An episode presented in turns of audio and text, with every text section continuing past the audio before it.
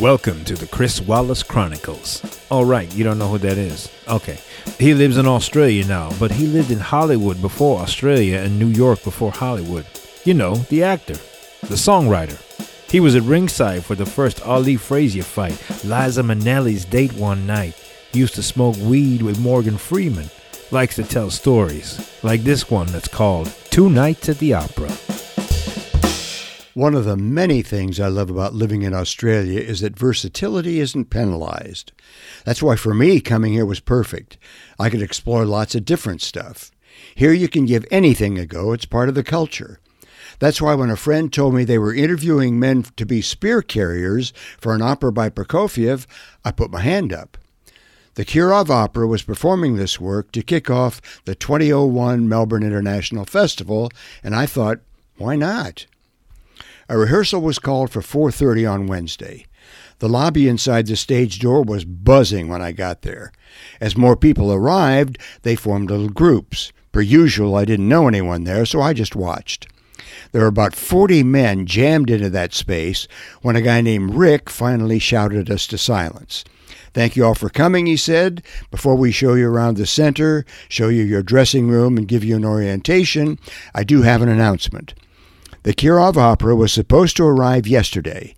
However, they're in Vladivostok as we speak. They were originally scheduled to fly over Dubai, but with the trouble in Afghanistan, they've decided it would not be safe since they're on a charter rather than a commercial airline. Okay, now let me put this in historical perspective for you. George W. Bush decided to invade Afghanistan. It was right after 9 11. The world was in shock, and no one knew what was going on. The arrangement with the Kirov Opera had been settled long before any trouble in the Middle East, and before they actually made it here, John Howard and Vladimir Putin were both trying to find airspace for the plane to fly through. So Rick finished his speech with We're still planning to do a performance tomorrow night. That means you won't be required for the full amount of time today, but we will need you to come in later tomorrow and be prepared to stay right through the performance. We had a quick orientation about safety and security, were shown our dressing room, and got fitted for pants and tops that would be part of our costumes. That was it. When I got there the next day, I learned that the Kirov Opera people had only arrived an hour before. There was going to be a performance that night, not only because it was a sold out opening night, but also because the Russian performers got paid by the gig, and they didn't want to miss a payday. That's show business in any language. Backstage was alive. People were rushing around everywhere. Signs pointing out various wardrobe, makeup, and rehearsal spaces were printed in English and Russian. Most of the stagehands you saw were speaking Russian. We had been taught the Russian equivalent of G'day and were encouraged to say it to our Russian colleagues. All of them, that is, except the maestro. You were not allowed to say good day to him in any language. To be honest, that seemed very un Australian to me. Maybe un American, too. But we were temporarily in Russia, so all bets were off. My first real challenge had nothing to do with the maestro or the Russians, it was my costume. The pants and tops of the day before had a whole lot of other stuff added to them. First, I struggled with a pair of black tights, which were a new experience for me. Then there were black knee breeches with red spots and a matching top. After that, calf length black boots. Then a metal breastplate and a helmet. And finally, a black cape on top of all that. When I looked at myself in the mirror, I looked like a conquistador from hell. After everyone had their gear on, we were ushered to the hallway for a rehearsal. They gave us numbers and told us to remember them. Then they lined us up. The odd numbers were pointing toward stage right, and the even numbers toward stage left. I was number three. All of a sudden, number one took off toward our designated entrance. When we got backstage, our costumes were supplemented again. Somebody handed me a long stick with what looked like a battle axe on top. We got to our respective doors. We'd been told that there would be a trumpet fanfare, then a light would turn on just above our heads. That was the cue to open the door, step through, and stand at attention with our weapons in our upstage hand, arm extended. Seems simple enough. All of a sudden, my light came on. I yanked the door open and started to stride into position. But I hadn't calculated the height of my weapon very well, so it banged against the top of the doorway, and while I was on one side of the door, my weapon was on the other. I looked around, pulled the weapon in, and made a note to myself. On stage, it looked like chaos. It was meant to. I didn't know how many there were, but the entire cast was running around all over the stage like they were insane. A largish woman sort of ran in my direction, sort of pantomimed something, and then she ran someplace else. In a few minutes, the music climaxed and the curtain fell. That was our cue to leave the stage and close our doors. We had a lunch break and then recongregated back in the dressing room. Before long, Rick showed up. Line up, guys, he said. This is what you're here for.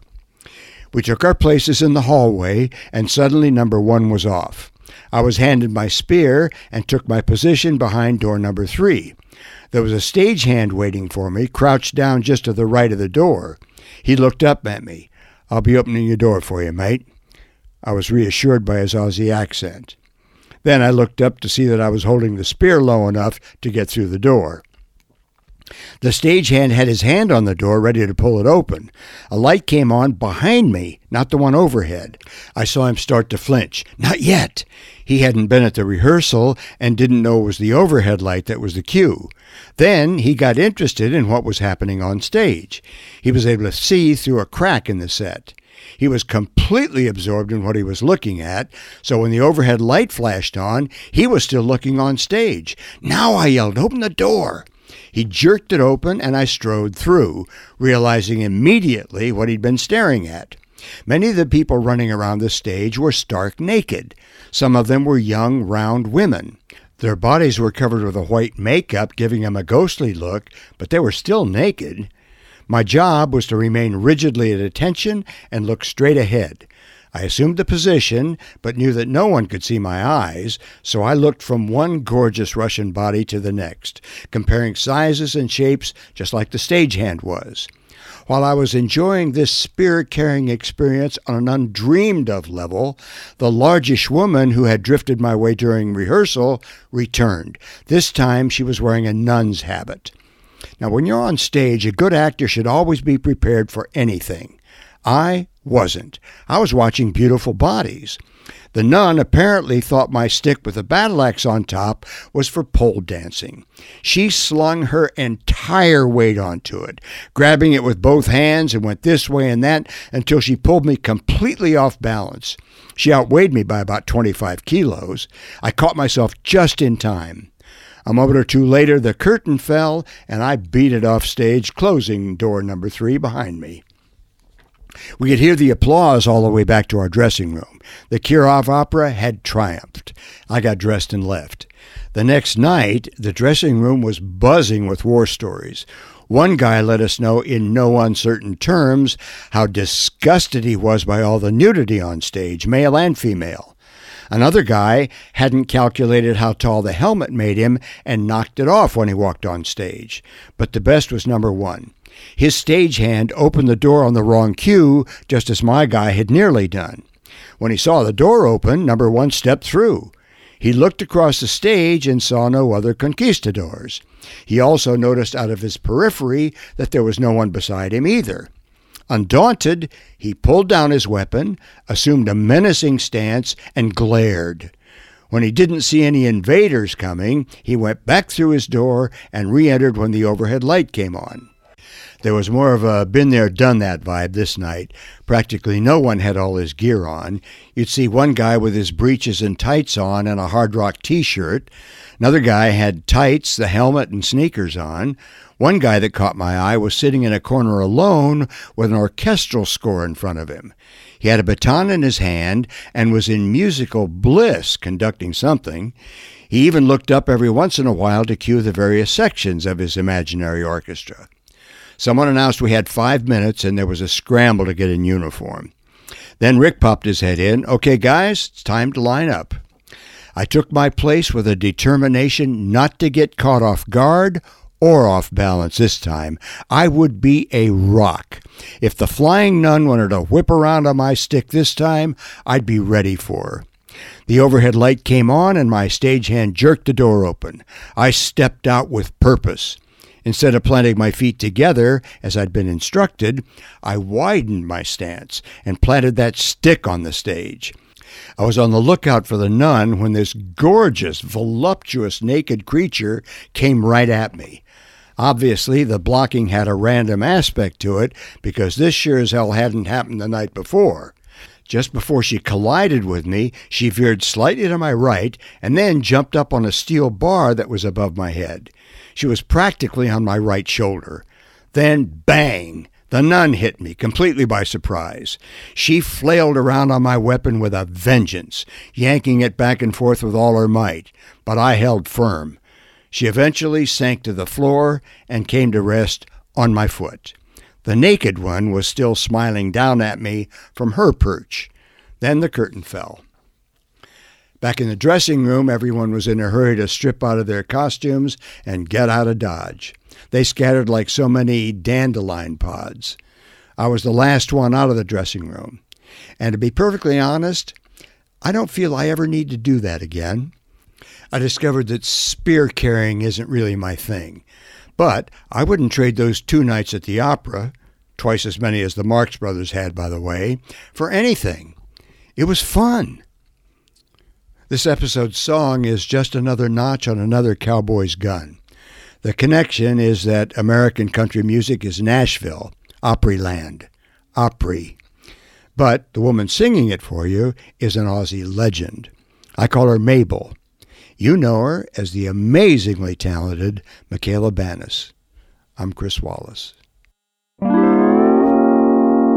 honky tonk is lonely The crowd is getting thin. The whole room stops, turns around when someone new walks in. The strangers always find me, and before the night is done, I'll be another notch on another cowboy's gun. I used to be a beauty, the best in all these parts. When I sashayed into a room,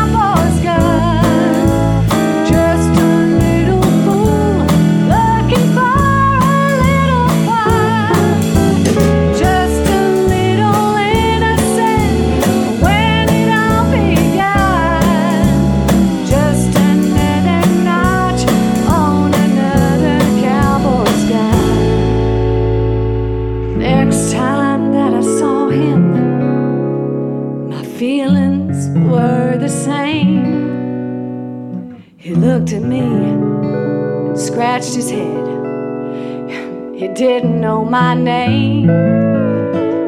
Another pretty girl walked by. The cowboy called